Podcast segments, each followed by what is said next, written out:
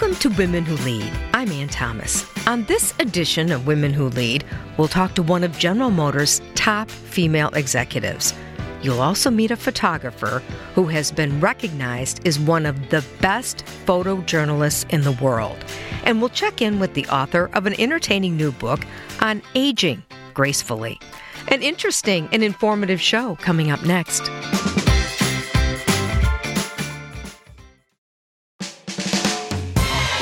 Welcome to Women Who Lead. I'm Ann Thomas. To kick off this edition of the show, we welcome Michelle Gardner. She is the Vice President of Global Hardware Systems and Integration at General Motors.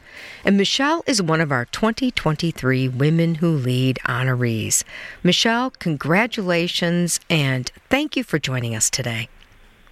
Well, thanks, Ann. It's an absolute honor to be here with you today. So, Michelle, just talk to us a little bit about this interesting career. How did you get into this business? Yeah, so that's a good one. So, I actually got into this business actually because of my mom and dad. So, I'll oh. tell you a little about that. They really taught me um, how fun it was to learn, and they taught me that struggling was okay because struggling led to more success. And they really gave me the courage to explore in the math and sciences um, and challenged myself to grow. And a lot of uh, young girls don't get that, um, right. you know, that type of support. And little things like I grew up playing with Lincoln Logs, and I was the one girl that enrolled in the shop class in high school. And this really helped me you know, to really see things in three dimensions. And that's one thing that girls don't get exposed too much to see in three dimensions. But the reality is it's something that can be learned and they can learn it really easily. And if they're given that opportunity, they can get themselves back into that STEM field. But a little uh, more about my mom and dad and, why they helped me so much. So um, when I was growing up, my dad put himself through school, mm. through college, you know, while he was working third shift at the plants. And I still remember my brother and I in the back seat of the car, you know, driving in the early morning hours to pick him up because we only had one car at the time, you know. And then they, um, in 1986, they took a leap and they started their own company. So they started their own tool and die company. And I remember going there and watching as they built these robots um, and they were putting these robots together to create these assemblies for the automotive industry. And watching them bring those robots to life was like a dance to me when I would watch those robots work. So it, it was fun and it really gave me the inspiration that I could do it myself. So they really encouraged me um, to go in, and I, and I think that's really important why I'm able to do what I am today. One last thing about my mom is she'd always tell me when I'd get in a stress situation, she'd go, Michelle, you can do this. You'll figure it out. You'll get it. You'll get it done, and it'll be great. And I still today, when I'm in stressful situations, I hear my mom telling me that, and I take a deep sigh. I'm like, "Yep, you're right. I can do this." Oh, I love. So that's that. really why I got into it. What a great story! You know, my mom is like that too. My mom has always said to me, "You've got this." Oh, no yeah. problem. This is no big deal. and I think that really matters to people when you've it got does. a support system like that. Oh, it's huge. It's absolutely huge. And Michelle, I know you have from listening to you talk and having your colleagues talk to me about you that you have a huge heart for women in STEM and that you are really into this and you very, very strongly believe in helping girls get into this side of the business. Talk a little bit more about this. Yeah, I could absolutely talk forever about this one because one of actually one of the things, one of the roles I play right now at General Motors that's, that's really important to me is as the uh, executive champion of our women's employee resource group. So we serve over 12,000 female employees in the U.S., 16,000 globally. Our mission is to attract, retain, and develop female talent at GM. And why I have a passion for this it, I can really sum it up in one word, and it's the word innovation. So we've still got a lot of problems in this world um, that we have to solve, and a lot of them are going to take the skills of engineers and scientists. And when women aren't not aren't well represented in these fields, uh, we really miss out on the novel solutions that this diverse participation can bring. And we simply can't afford to, to ignore the perspectives of half our population. You know, I was fortunate to have my parents you know, that encouraged me to go in this field. But unfortunately, a lot of girls don't get the support. Right. You know, and and uh, the STEM ha- basically has a stigma of being hard and boring, and and um, you know if you if you think of somebody that's in the STEM field, people think of you know men. They don't think of women because there's there's not a lot of role models. And when I was in college, we had about 11% women in my graduating class, wow. and not to age myself, 35 years later, the number's only 20%. And if we keep going at that rate, it's going to take us 100 years to reach parity. So it's really important that we start, you know, with these girls at a young age um, and really, you know, encourage them to go in this field because we really need them. How do you do that, Michelle Gardner? How do you get them interested in this? So the first is, you know, really encourage them, and this has to be done at all levels. And when I talked about our mission of training, attracting, retaining, and developing women, um, it starts at a very young age, right? It's not just about going out and making sure that we're recruiting uh, people from the colleges, because by then most of the females have dropped out. It's really in that you know, formative years in middle school and high school uh, that you really got to convince them that they can do this. And I think one of the most important things is to make sure that we teach young girls that it's a growth mentality that they have to have. You know, a lot of people think you just have to be good in math and science, and all of a sudden, you know, you've got this gift, then you can go do it. But these these young girls, they can learn it. You know, I talked about seeing in three dimensions. There was a study that that showed um, one university started a course and had the you know the freshman women take this course and it was I don't know 20 hours or something. Well, in the end, they were they proved that could they could just do it you know like in a day. Mm-hmm. It really didn't take long to learn the skills. Um, but really encouraged them to do it. And the other thing is, you know, role models, and that's why I think, you know, like this program that you guys have at WJR is so important for young women to see, or young females to see women in these types of roles and know that they can do it and have the confidence to do it. Yes, I think you're absolutely so right. Yeah, I agree with you. So, what kind of advice do you have for young women who do like math and science and are interested in your business and, and getting into this world? What advice do you have for them as they start out their careers, Michelle? Yeah, so um, the first thing is, like you said, ha- having that growth mindset um, always being willing to learn, always asking questions, you know, always looking for ways that they can improve themselves, not being afraid to fail. Because again, mm-hmm. failure is what really leads us to success. So, you know, looking for those role models that they can see, seeking out people to help mentor them, um, and not letting this bias that we have in society where, um, you know, they don't think they can make it, making sure that they can get beyond that you know, one of the things also that um, we try to talk a lot about is women uh, suffer a lot from what um, what's called the imposter syndrome, right? Where we think that maybe we're not smart enough and somebody's going to figure that out, and you know, we really have to be aware of those types of things. And one of the things that I find with the work we do is just just sharing our stories just sharing that I have imposter syndrome mm-hmm, and I yes. have to work on it every day, right. that helps um, younger people understand it's not just them. We all suffer through that. But I think sharing our stories is probably the most important thing so, so they can see a path to success on their own. Michelle Gardner, Vice President of Global Hardware Systems and Integration at General Motors, thank you so much for this great advice for all of your time today, and congratulations on being one of our 2023 Women Who Lead honorees. Thanks so much, Ann. I'm so honored for this. I appreciate your time. You are listening to Women Who Lead. We'll be back right after these messages.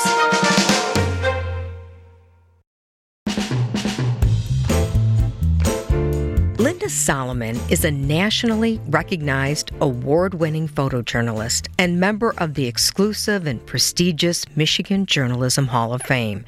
She has divided her career between capturing the most famous personalities of our time and teaching others to express themselves through photography. Linda is one of our 2023 Women Who Lead honorees. Welcome to the show, Linda, and congratulations. Oh, thank you so much, Ann. I am very honored, and I cannot thank you enough to be included with this wonderful group of women. Linda, how did you get involved in photography? Well, I started as a child. Uh, it was my favorite gift from my family, and it was a gift that I received when I was six years old. It was a Kodak Brownie, and I never went anywhere without my camera. So I was documenting all the family activities, birthdays, celebrations. I'm not in a lot of the photographs because I was the one taking the photographs. so it was really a special gift. I always tell parents of young children, this is a gift that children never grow tired of. They continue to grow with their interest in photography. So it's just a wonderful way to give children a chance to express feelings. So once you graduated from high school, what was next for you? Next for me, I was um, so excited to attend the University of Arizona. My mother attended the University of Arizona, and Arizona is such a photogenic and beautiful state. Yes. So I was continuing with my love of photography when I was at in Tucson at the University of Arizona. And then I did transfer back home to the University of Michigan and continued with my interest, but I majored in education. I wanted to be a teacher like my mom. And my mom taught in the Detroit schools for 30 years, and I wanted to follow in those beautiful footsteps and continue uh, as a teacher, but at that time it was very hard to obtain a teaching position.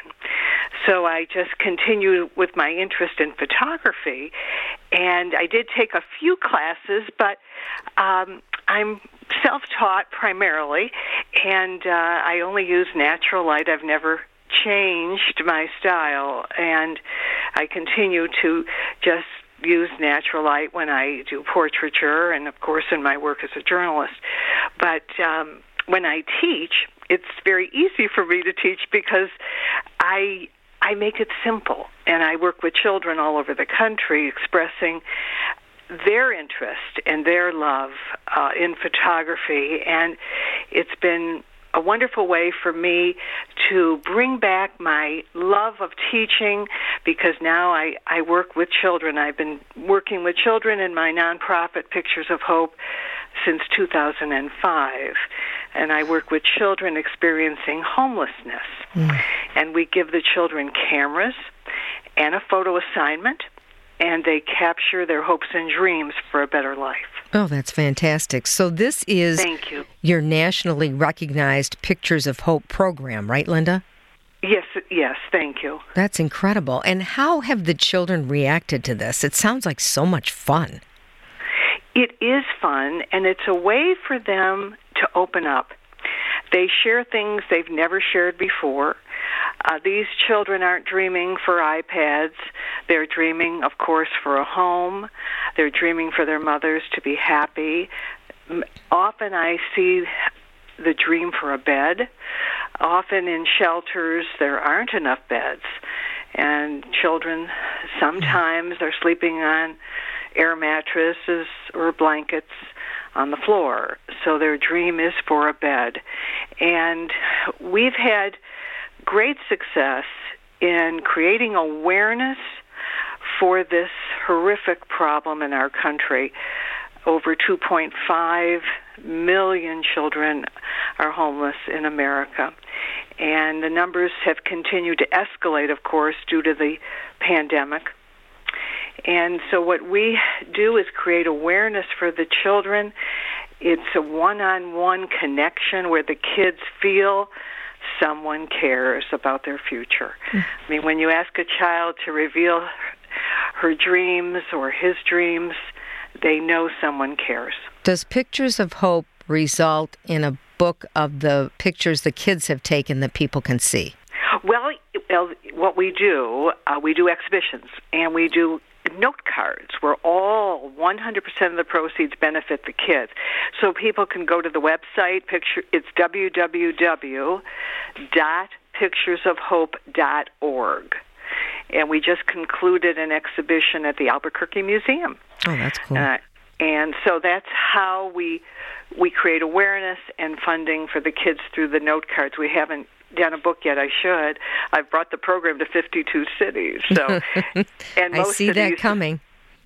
Yeah, well, you know, most cities. I mean, Albuquerque has we've brought pictures of hope to children in Albuquerque for 10 consecutive years. So so with that said, um yes, I'd love to do a book. I I um I have it in you know in my wish list of things I need to do. so thank you, Ann, for asking. Mm, such a wonderful thing that you're doing. Now, talk Thank a little you. bit about your favorite people that you have photographed over the years. Thank you for asking that. I sadly, uh, this year, I've lost three Oh. of my most favorite people that I had the honor to photograph and to get to know.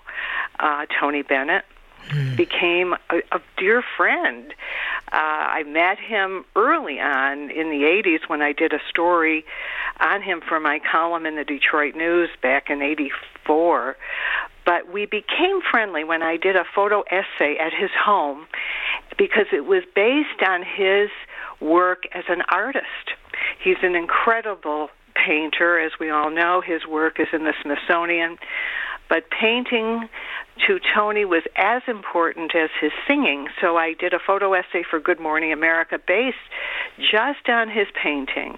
And we became very good friends after the story aired and and I would see him he would come to Detroit and we'd have dinner and then mm-hmm. in the mornings of his concert he would ask me to recommend a place where he could paint and I would drop him off at someone's home. I didn't give them much notice, Ann. I would in the morning I would call someone who I knew had a beautiful garden, and I said, uh, "May I bring Tony Bennett to your house today?" And they almost flipped out, but they didn't have time to call the neighborhood and all their friends. So I would drop him off. He was in, I think he was in the car when I called, and then I would pick him up at the end of the day i didn't hover over him uh and i i let him just do what he loved here in michigan. So he painted every time he came back to michigan to perform he would paint during the day. And uh it was just so special to be able to you know get to know him and yes. and meet his family. I know his wife and his daughters uh and it he was just a dear, dear friend, and he will always be with us. His music and his paintings will will forever inspire us. So I lost him. He was just just so special to my family. Yes. Uh, I lost Burt Bacharach this year. I I was always a huge Burt Bacharach fan, but through my work, I did get to know him and that was also an honor for me to be able to photograph him. In fact, I posted some photos this morning of a special memory where he asked me to photograph him with Elvis Costello just backstage as they were listening to new music they had composed, and it was such a a wonderful experience for me to be able to see their relationship. You know, they were so close uh, as collaborators and friends, but to be able to capture that was very special. Hmm. And you said there was a third one too, Linda. Well, Barbara Walters. Uh, Oh, she was goodness. always my hero, Ann. I interviewed Barbara Walters for the Detroit News many decades ago and I'll tell you it was challenging and you know this as a as a as a famous producer you know how hard it is to get Barbara Walters to grant an interview Yes. and I duplicated her style I I didn't give up I would send her handwritten letters every single month. And she declined until one day she said yes. Mm. And at that time, when I interviewed her, she was only granting cover stories as the first woman to anchor a network newscast. That those were the years when I interviewed her, and she was so famous of, as as of course she remained, but she didn't grant local interviews, but she agreed to do the interview for the Detroit News, and it was a, an interview where she really opened up hmm. and shared things. The things I asked her, what makes you a little nervous? And she said, and this surprised me. She said, the only time I get a little well, I guess feelings, I, I become a little nervous or I have feelings of anxiety is when I'm a guest on the Johnny Carson show. and I said, why? She says, well, because I'm more of a performer and I'm not a performer. Mm. She said, it's the only time I smoke. and I don't smoke. So, but it was it was really interesting what she shared, and she sent me a letter after the interview was published. And Ann, I will tell you, there were words in that letter that to this day inspire me. Because at the end of the letter, she said, I wish you every success, and I hope our paths continue to cross. now, this was sent to me in 1987, and I was determined to make that come true, and it did. So, through the years, I did see her, uh, and I continue to write to her. I have many letters from her. She would always respond, which I think says a lot about Barbara Walters. Someone that busy, someone who receives so many letters, always responded with a handwritten letter.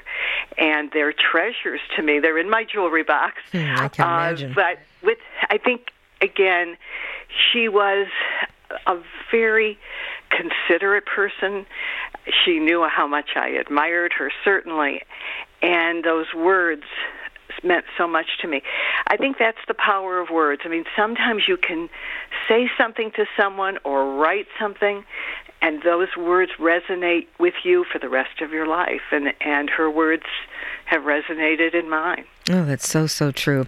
You know, Linda, I have always admired your work. You are just an amazing photographer. But I do have a confession to make. I absolutely hate to have my picture taken. So oh. I want to know what are some tips for amateur okay. photographers out there? How can they make scenery look great or people mm-hmm. look good? Well, I think the secret to it and getting people to feel comfortable is using natural light. Okay. I think just having someone you know, outdoors, if I said, Ann, let's stand in your garden, or or let me photograph you, you know, in your favorite room, in your favorite chair, you know, where you're comfortable, and don't take a lot of time. I mean, even when I photographed Aretha, uh, you know, when I was putting the book together, I look back and I think, why didn't I take more than four or five photographs? But I think that was the key. I wasn't intrusive. I think if you just take a few photographs, it makes someone more comfortable. Mm-hmm. Yes. I think again, shooting outside or or just with window light, and just keep it fun. You know, just make it easy. I think to get the better photographs of landscapes, I always tell people shoot early in the morning or shoot late in the day. Make sure when you photograph children, get right down on eye level. Don't stand when you're photographing little children. Always make sure you're right down on eye level with them. And this way, the photographs are more engaging, you're in their world, and it's just a more effective way to photograph children. But the time of day is critical. Also, when you're using any kind of artificial light in a room. Never photograph anyone under recessed lighting. That's the most unflattering light. Um, so, you know, look more closely before you take a photograph. Really, really make sure that you're seeing exactly what you want. I think that's the difference between looking and seeing take time to really see what you want to capture in someone or what you want to capture, you know, in a landscape, a seascape, in your garden. I mean, photographing flowers, you also, you know, you can use a macro lens and where you can get the close-ups of a flower bud, which you know is is just beautiful to capture, and I think it's very relaxing. I, you know, I I not only teach children, but I do teach adults from time to time, and and photography is a way to be very mindful. You're truly in the moment. You're not thinking about what happened yesterday or what could happen tomorrow. Sure. You're really concentrating on the beauty in your life, photographing your children, your parents, any any beautiful scene that that you love in your life, just take the time to to spend to capture it and say, this really looks great. I think you know the difference now that we have between digital and film. I think with film, when we were shooting film, we were more thoughtful. It was sure, expensive. Right, right. You know, now with digital, we shoot hundreds of photographs and delete so many of them and then realize, wow, um, maybe I shouldn't have deleted that, but it's gone. So, you know, I think just taking more time to really to really see life, not just look, but to really see life. Mm, such great advice. Linda Solomon, award-winning photojournalist, thank you so much for your time today and congratulations on being one of our 2023 Women Who Lead honorees. Thank you, Ann. You are listening to Women Who Lead. Coming up next, we'll talk to the author of an entertaining new book on aging. We'll be back right after this.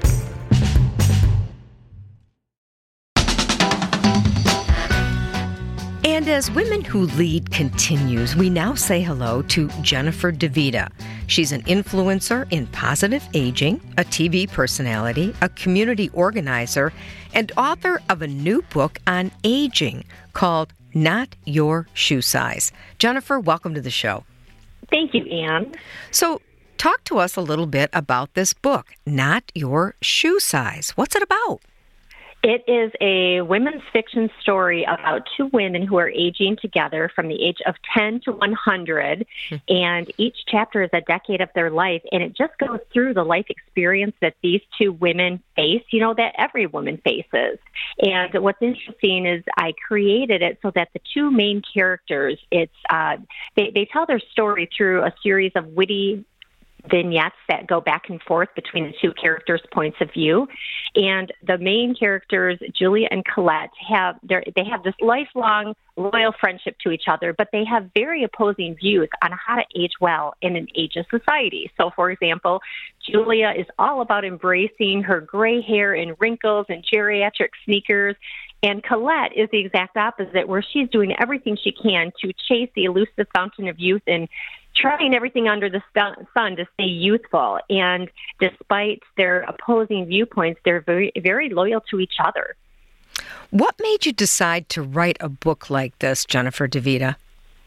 So I have been working in the field of gerontology for the past 15 years, and before that, I actually got my degree in broadcasting because I wanted to be able to tell stories and use the media to be able to tell stories uh, about whatever. And right out of college, I elected to be a stay at home mom. And 11 years later, I tried to get my foot back in the door at a TV station to be an on air reporter. And I was told I was too seasoned to be on TV. And I was 31 years old. and I thought, how is that possible to be 31 and be already that your career is like washed up before you've even had a chance to start?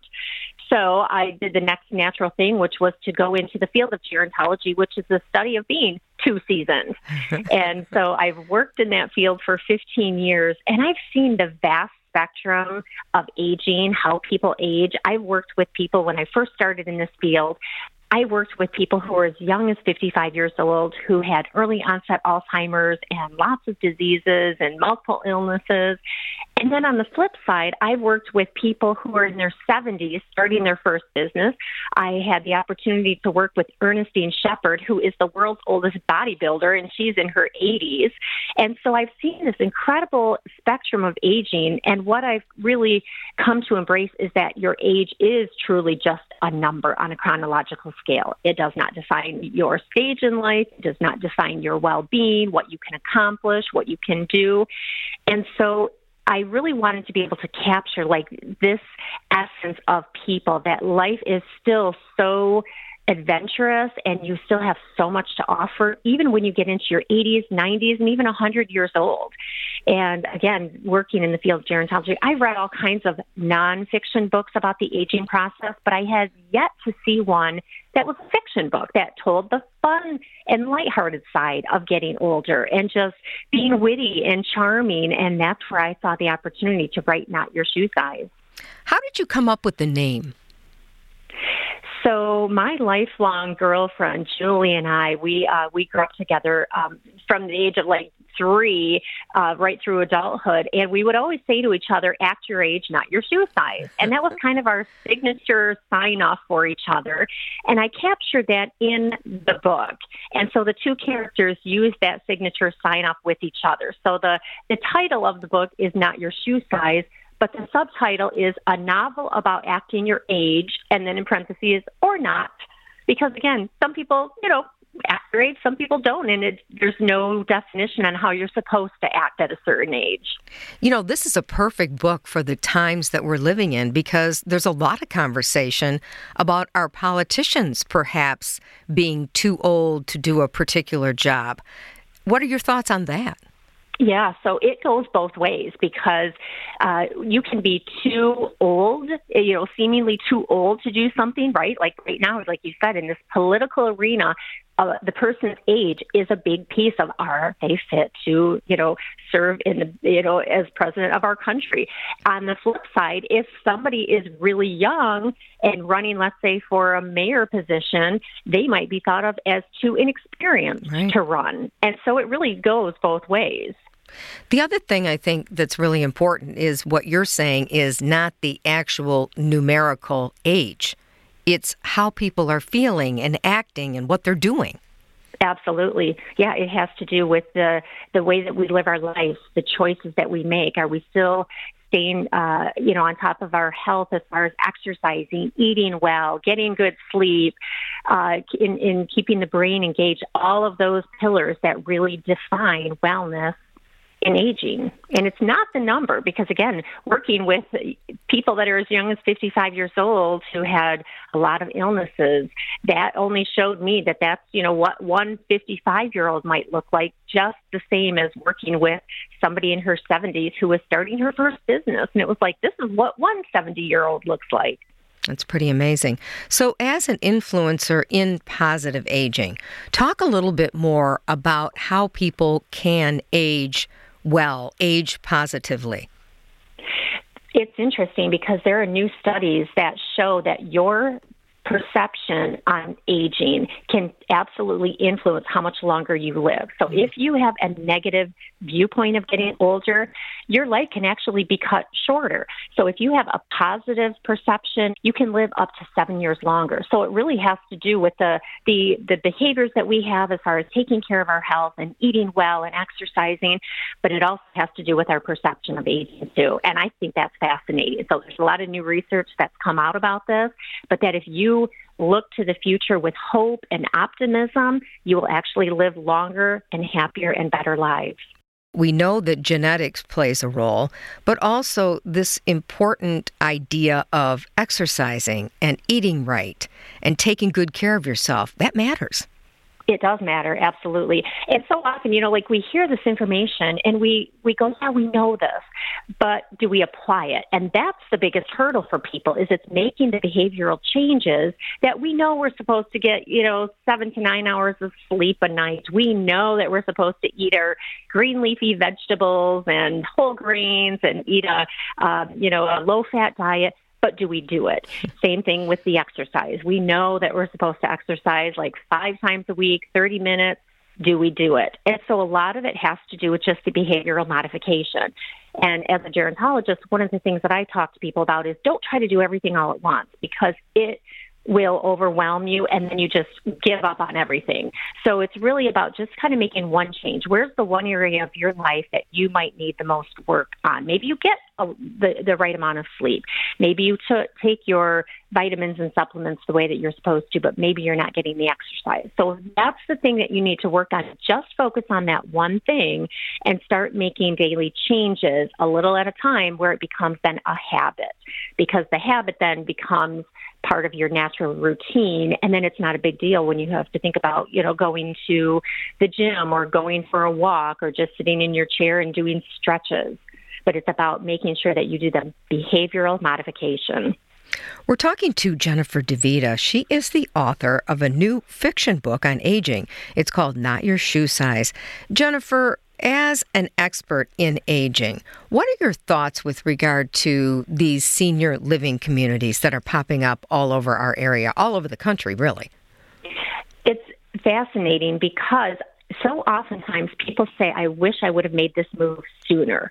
And I think that that's what people are starting to realize is that the continuum of care, right? Like when people think of like moving into a senior living community, the old perception was that you were going into like assisted living or skilled nursing. But long before you ever even get down that path, people are moving into independent living. And what it does is it just offers peace of mind where it's like, you know, you it's still your own home.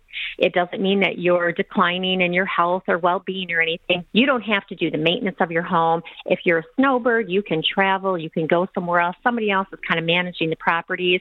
But the the nice safety measure in this is that if you need to move down that spectrum of care and you start needing maybe some assistance with some of your day to day things, then you are in that same community where you can get assisted living.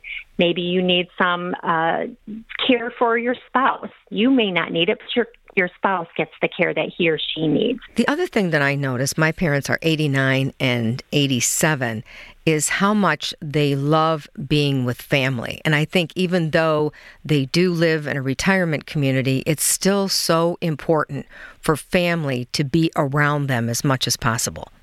It is. And I captured that in the essence of my book, Not Your Shoe Size, because as the women become older, their family starts to distance themselves because they just get busy. They're raising their own kids. Eventually, the two characters become great grandmothers. And then you've got even more family dynamics in place. And there's this one section of the novel where the, the one woman is just lonely. She just wants her family to spend time with her. And her great grandson comes over and visits and and the granddaughter who is an adult you know was like we gotta go we gotta go. And and she's sitting there holding her great grandson saying you know we're the ones who understand the idea of living a slower paced life. And she talks about how important it is to just have her family nearby. And that is such an important component for the aging process because our social circles do shrink. When we retire we lose the networking and the the lunches and the water cooler conversations. And as we get older, then our friends start to pass away. So it's so important that families stay connected to older adults. And even though life gets busy, it's important to make sure that you're still reaching out to that person or setting up a, a phone call on a regular weekly cadence or whatever it might be, but just making sure that that older adult is not kind of forgotten because life gets busy our guest, Jennifer DeVita. She's written a great new book on aging. It's called Not Your Shoe Size. Jennifer, where can we get the book? The book is available on all major online sellers Amazon, Barnes and Noble, Walmart. But I'm a big supporter of local books too, of local bookstores. And so you can go to a local bookstore, and if it's not in stock, like there on the shelf, they can order it for you. So you can get it really anywhere that uh, books are sold. Jennifer DeVita, thank you so much for your time today. It was great talking to you and getting to know thank you. Thank you, Ann. And you've been listening to Women Who Lead. Thank you for listening, and I hope you enjoy the rest of your day.